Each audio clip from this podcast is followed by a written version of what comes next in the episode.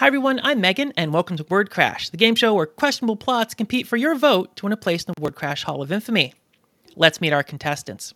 First, from Denver, Colorado, she enjoys painting, horseback riding, and margaritas, the author of A Brother's Truth, Jenna Morrison. Hello. Next, she loves hiking, gardening, reading, and her cat Ash, a woman who's dreamt of being a writer since elementary school. Please welcome A.D. Graves. Hello. Well, nothing left to do but get to it. Let's play Word Crash.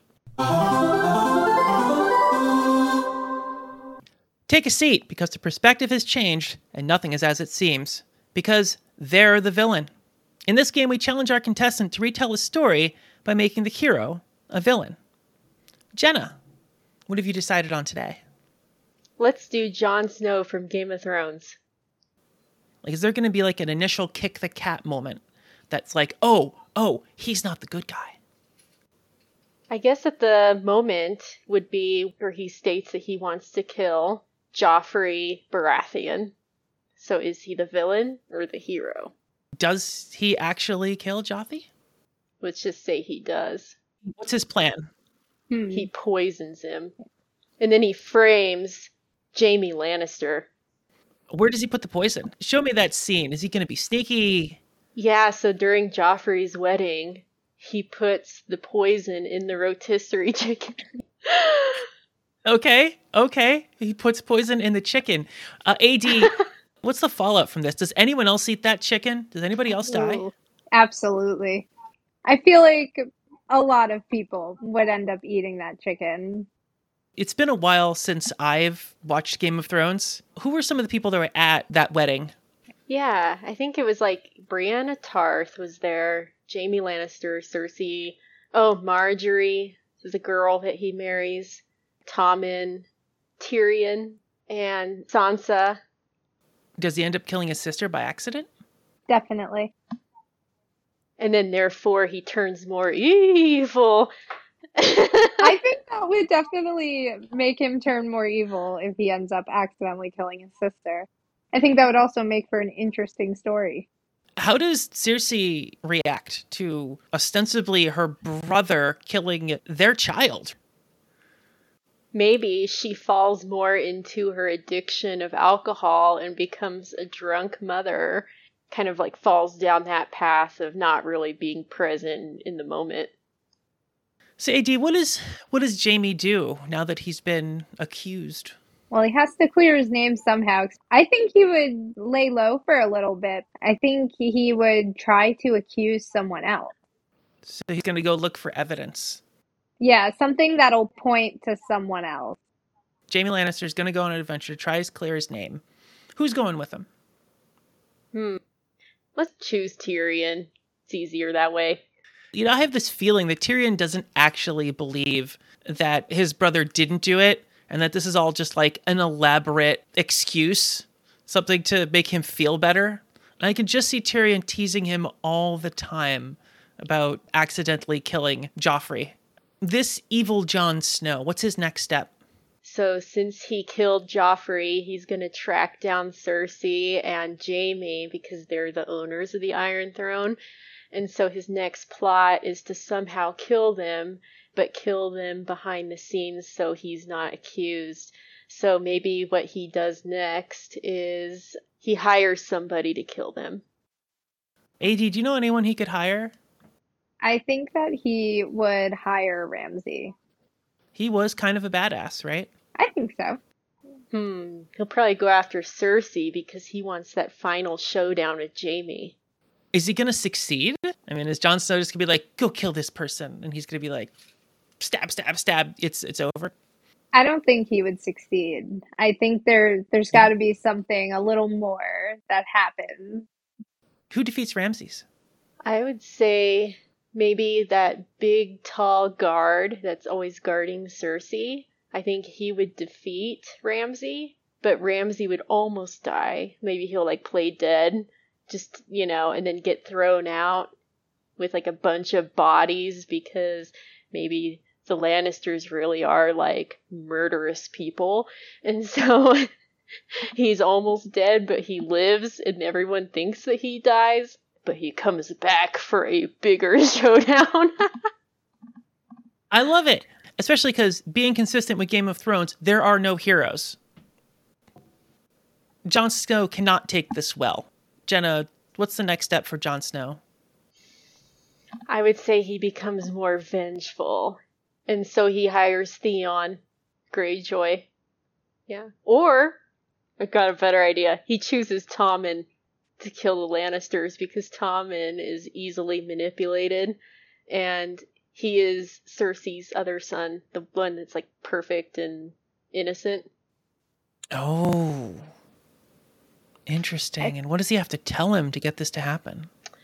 He probably tries to manipulate Tommen, like, look how the Lannisters have treated you all these years, and if you kill your mother and father, well, uh, uncle, father, um, then maybe you'll, like, succeed the Iron Throne, and you'll be the one to have all these riches and all these women, like, they'll all, like, flock to you, and... AD, what does Jon Snow give to Tommen or show Tommen as kind of like that? Here's a taste of what you could have. A little celebration, a little get together, and kind of immerse him into what it might be like to rule. Like have him follow.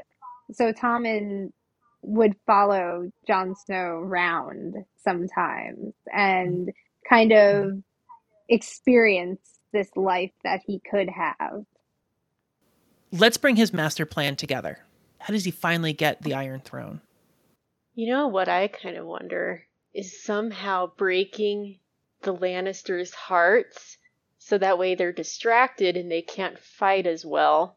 He tries to like, you know, trick Tommen and whatever, but in reality, he actually murders Tommen and Myrcella in front of Cersei and Jaime and then they're hysterical, and then that's when he starts to fight them. Maybe he convinces Tommen to try, and then he swoops in like the hero and saves them from Tommen. And then they're so upset they let their guard down. Mm-hmm. And he takes them out. Yeah, I mean, I think they would almost not trust him completely, but they'd be a little more trusting if he comes in like the hero. And then he would go and betray them at that point. This actually sounds like it could have been a plot on Game of Thrones. It really does. This is, this is exactly the kind of stuff that was in there. proud of us. I'm very proud of us. Do we have an alternate name for this story of the evil Jon Snow? Game of Chairs. I'm just kidding. Game of chairs.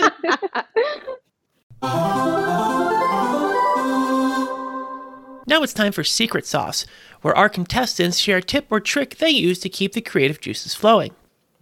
AD, what do you have for us today? If I am feeling like I don't know where to go with my story or I'm not liking any of the ideas that pop into my mind, I usually will pick up a book and flip to a random page and read something. Or if that doesn't work, I will, I'll kind of just relax and put on a TV show. And sometimes I will see something in a show or read something in a book where I'm like, oh, something like that might work, but I would have to change it to mold it to my story where and mm-hmm, mm-hmm. that mm-hmm. can be difficult sometimes but it definitely gives you a bit of inspiration to see other people's creative thoughts? I really like the idea of jumping in to a, a book at some random page right? In improv i do a lot of improv comedy or i used to before the pandemic. Did a lot of improv comedy and that is one of the ways we do a sketch right? Somebody opens up a book to a random page, you read some word on the page, and you have to do an entire skit based on that sentence or that word. Do you have a book that's been more successful than any other book at inspiring you? A book that really inspired me was The Cerulean by Amy Ewing. That was one of my favorite books. It actually inspired me to start writing again. So I will sometimes gravitate towards that book when I'm looking for inspiration. What's that book about? I'm sorry, I don't know it. It's a fantasy. It's about above the stars is all women and they live this very sheltered kind of life and they have a almost like a high priestess who makes up all the rules, rules over them and then they have acolytes and you know, there's a whole chain and there's a tether that holds their world in place. That tether is actually held into place on Earth. And one of Oh. the people that lived there, I think, if I remember correctly, her name was Sera, and she actually falls. She was a sacrifice, and she survived when she hit Earth. And so she's in this whole new world. She's never seen a man before, and she falls in love, and she discovers all these secrets. And I just think it's such an an amazing book. Jenna, what is your tip or trick for today? What I usually like to do is like take a bath and like have a bath bomb. And you just like sit there and you know, you just like think of like, what if, you know, something were to happen or this were to happen. Um, just kind of like random shower thoughts in a way. But you know, you don't like limit yourself at all. And it's really weird. Like I come up with like the craziest ideas sometimes. And so sometimes I'll do that. Sometimes I'll actually hit up AD because she's my critique partner or Stacy um, and be like, "Hey, I have this crazy idea. Like, what do you think?" You know. And sometimes I just need to like talk through my ideas to get more inspired. I'm a software engineer. And so, what this sounds like to me when you're talking to other people, you're doing something we call rubber ducking. Have you ever heard of that term before? No. It's when you take an idea and you try to explain it like you're explaining it to a rubber duck. Yeah. And just by talking about it, just by explaining it to that rubber duck, all of a sudden you've made some connection in your head. Exactly. That's exactly what happens. Like I'll just be like, "Oh, you know, I'll just start telling her the story. This is what happens, blah blah blah." And then it just kind of builds on and more and more the more I talk about it and think about it and even like right now, like I'm writing my final draft and I texted AD this morning and I was like, "What if I added this?" I, I get a lot of 3 a.m. what ifs. Oh, Jenna's that friend. Yep. I'm sorry. but no, like a lot of times I come up with the craziest ideas at three in the morning. Like I can't sleep, and it's like my brain is like, "Psst, what if we did this?" And Do you ever get up at three o'clock in the morning and actually write? I've had to do that a couple times. sometimes I'll just pull out my phone, like on the notes, and then I'll just like jot down ideas. But I try not to do that because otherwise I'll get in the habit of doing it all the time, and then therefore I'll be like sleep deprived all the time. The whole sleep or produce work. Yep. I wish I could give up sleep more, actually, but I can't. I'm one of those people who will just fall asleep. So I, I don't really have much choice. Don't ask me how I got a computer science degree without being able to stay up late. Somehow I did. It's very impressive. It's funny. That is. So, AD, do you text Jenna at three o'clock in the morning? Absolutely. I I have to give it back. I think there was a few nights ago. I think Jenna posted on Twitter and then she texted me and my thought I like I was sleeping. I woke up and I looked at my phone and my first thought was Jenna, what are you doing? It's three in the morning. yeah, and then she texted me that. She's like, What are you doing? It's three in the morning. You're usually in bed by eight. That is fantastic. I don't think I've ever had any two guests on the show that collaborated and had as much fun as you two. We definitely have a lot of Yeah. fun going back and forth with each other's plots. Yeah, for sure. And like, that's all we'll talk about all day for months and months, and it just never gets old. I don't know how it hasn't gotten old. I don't know either. The advice is have a writing friend. I like it. It definitely helps. Yeah. And also, something you said, Jenna, even if it's silly, just accepting those things as they come by. Let it be crazy and consider it There's plenty of people who judge themselves and say, no, no, they won't even tell somebody it. They won't even, you know, uh, I don't know. So having someone that you're comfortable enough to say, what about this crazy thing? And for them to be like, what are you thinking? right. Yeah. and, it, and it being okay, you know, uh, is fantastic. Oh, thank you. Yeah. Some, and it's like really weird because that's how a lot of times of like how it happens like i'll have like this idea of like where i want to go with the story and like I'll keep characters alive, like that's my plan. And then I'll be like, just think of that, you know, when I'm like showering or I don't know, you know, sleeping. And I'll be like, hey, what do you think of this idea if I kill them off in this way? and then she's either like, oh yeah, go for it, or she's like, that idea sucks. Don't do it. And then I'm like, okay, what about this? sometimes I'll say, maybe write it both ways. And then when we get to it, we'll see which one fits better. That's usually my advice when I'm not sure which might mm-hmm. fit better. And then I have tried that, like how she says it. And a lot of times, like, I'll start like writing both ways or whatever.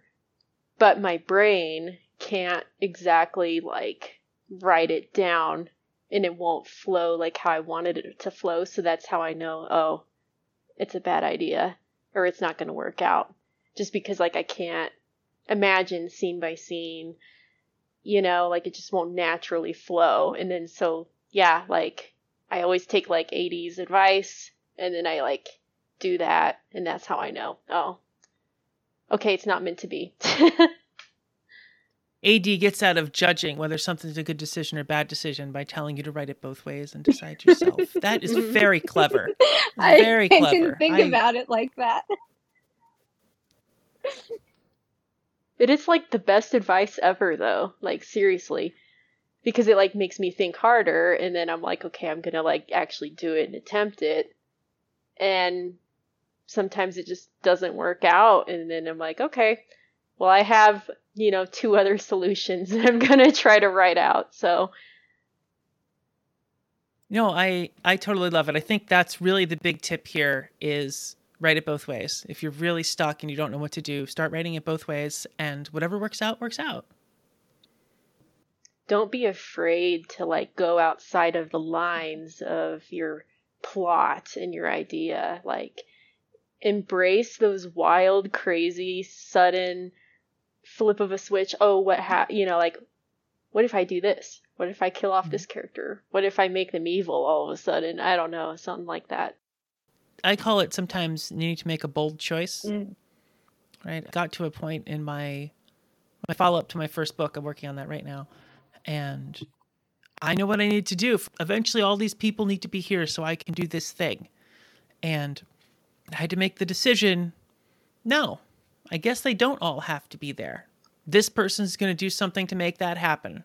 And people are probably not going to like that decision, but I had to make a bold decision to, to move the story forward. Mm-hmm. You know, and it was one of those ideas you were talking about, Jenna. Just like, oh, wh- what if? And I'm just like, oh, what if? You know, I'm like, no, I can't do that. These people need to be here. Maybe it'll, you know, it probably should work out later there. And then I can do this other thing. No, no, I'm going to do it. Exactly. Get something further down the road that's better. Yeah, and I think like my advice at that too is like try not to weigh in what everyone else will think a lot. You know, you you write what you want to write whether people like it or not because no matter what you write, there's always going to be that one unhappy person. Um but then like I don't know, like I'm currently struggling with I produced a very dark story and therefore um, I kind of wish that I wasn't so. Um, oh, I don't care. I'm just gonna write whatever I want to write. mm-hmm. But at the same time, it's like, well, the story is what it is. I had fun with it, and that's all that matters at the end of the day.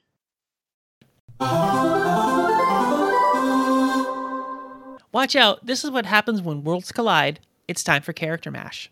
Take two characters and mash their stories together. AD, who are we mashing today? We are mashing together Captain Jack Sparrow and Mary Poppins. Ooh, Captain Jack Sparrow and Mary Poppins. This is.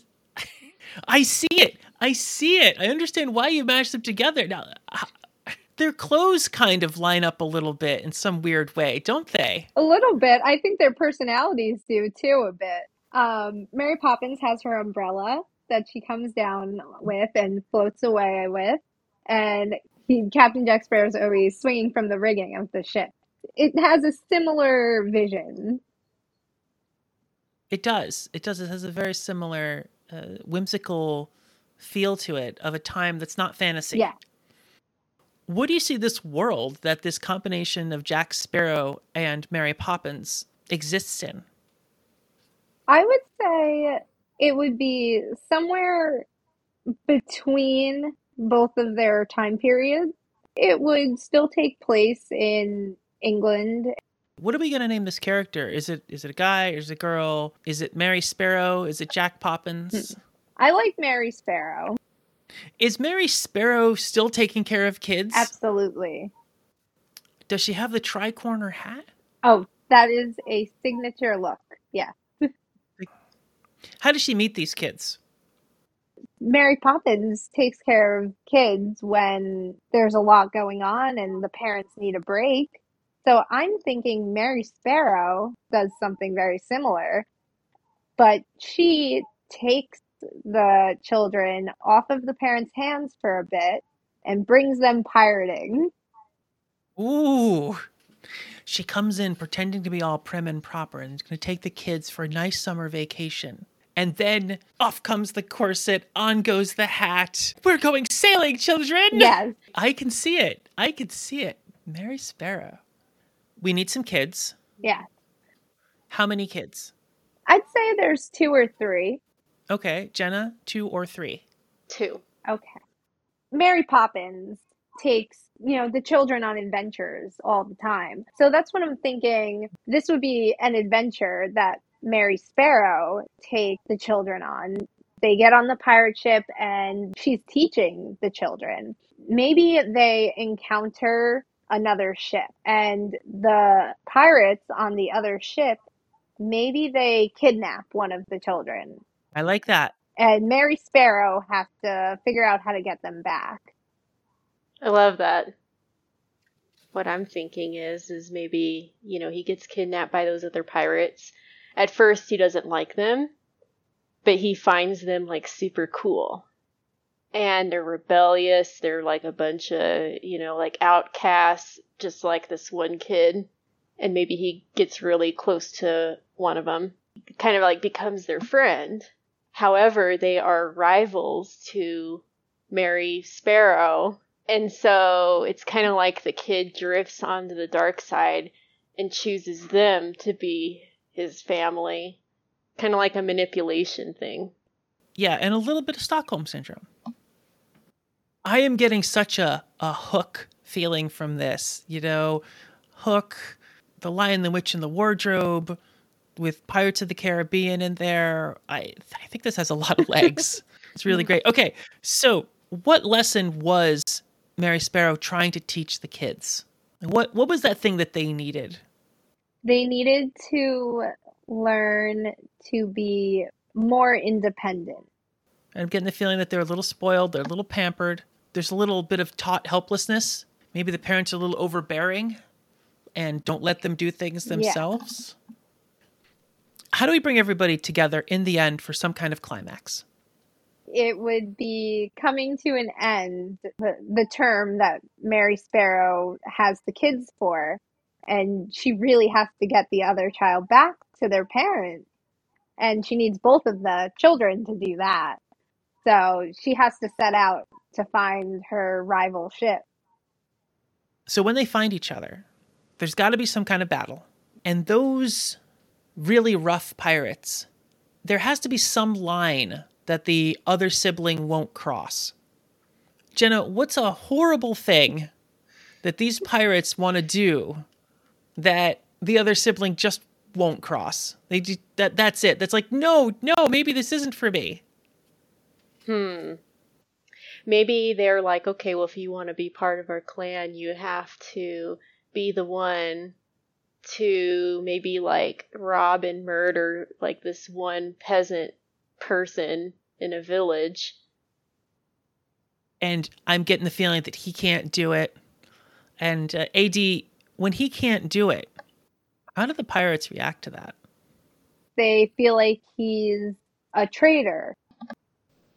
And after they think that he's a traitor, they got to take this kid and lock him up. You'll learn. We'll put you back. You'll learn. Next time you'll do it right. And the kid's like, I don't want anything to do with it now. So, what kind of things should Mary Sparrow be able to do? What I'm thinking is that the compass, The compass that didn't point north. yeah. So the compass, instead of pointing towards the thing you want most or the thing you need most, the compass points to locate the lost child. It always points to your family. Yeah. Well, I would love to see Mary Sparrow be able to pull things out of her hat. That tri-corner hat, she pulls it out and it's just like her magic bag, right? She just goes in there and grabs stuff. So she always has something that she needs. The two ships have a battle in the middle of the ocean, and people are swinging from the rigging, uh, swords between their teeth, trying to rescue people, and it comes down to a showdown between Davy Jones and Mary Sparrow. How does that combat go? Well, I think it would go in favor of Mary Sparrow because she's got her hat. But I think that Davy Jones is going to take that hat at some point, and Mary Sparrow has to get it back so she can reach into the hat and find the ultimate weapon that's going to stop Davy Jones. I can just see right now Davy Jones has got Mary Sparrow's hat. He keeps reaching in to pull stuff out, and he pulls out birds and an ever long like scarf that won't end and a pie or something just ridiculous stuff trying to find something important to to Mary or Mary's sword or something like that right? But but he can't do it. He can only pull out ridiculous stuff including like oh a coat rack right he pulls a coat rack out and he has to fight with the coat rack for a little while um, until he could like find a, a better weapon so they win in the end, and the kids are back together and reunited, and they have to go back to their parents. And if this is about teaching them to be independent, then how do we see that they've learned that lesson when they go back to their parents? I think that the children would be a bit more grateful for having their parents and that they would put less strain on them.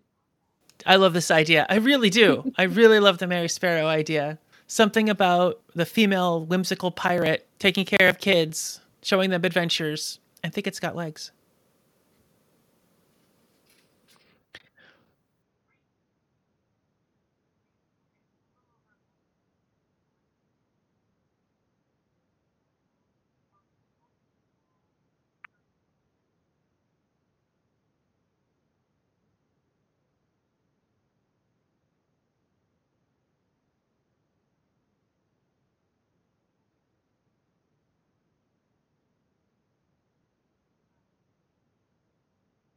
Before we go, it's time to give our authors a chance to talk about what's new and exciting in their lives. Jenna, what's new and exciting in your life? Well, um, my book, A Brother's Truth, just hit bestseller for the Western horror fiction, so that's exciting for me. Oh, congratulations! No, Thank don't you. don't move forward on that. Let's let's celebrate that right now. Oh, Uh, thanks. w- that was best selling on what? Uh, Western horror fiction. Western horror fiction. Congratulations! That is fantastic. Thank you. Can you tell us a little bit about the book? Yeah, so it's about these two peasant brothers in the 1800s, and one of the brothers is like super. Um, he has like a lot of anger issues, and he causes a lot of trouble around town. And back in the day, like whenever you committed a crime, it was like automatic death sentence or you were wanted. And so he like is you know causing all these disputes and the one other brother is raising the siblings and um, he's just trying to keep everything together and when he finds out about his brother's arrest because he's sentenced to death he has to try to get his brother out And it kind of just goes on from there and leads into this big journey. My brother always getting me in trouble, right? Yep. like, ah, I gotta, duh. Yep. Why can't he just be normal?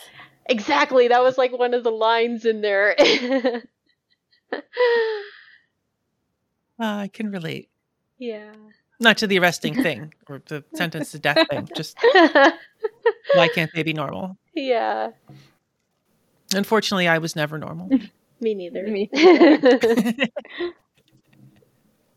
okay, all right. Well, congratulations on the book. What else are you doing? uh, so I'm writing a sequel right now, and it's called A Brother's Tragedy.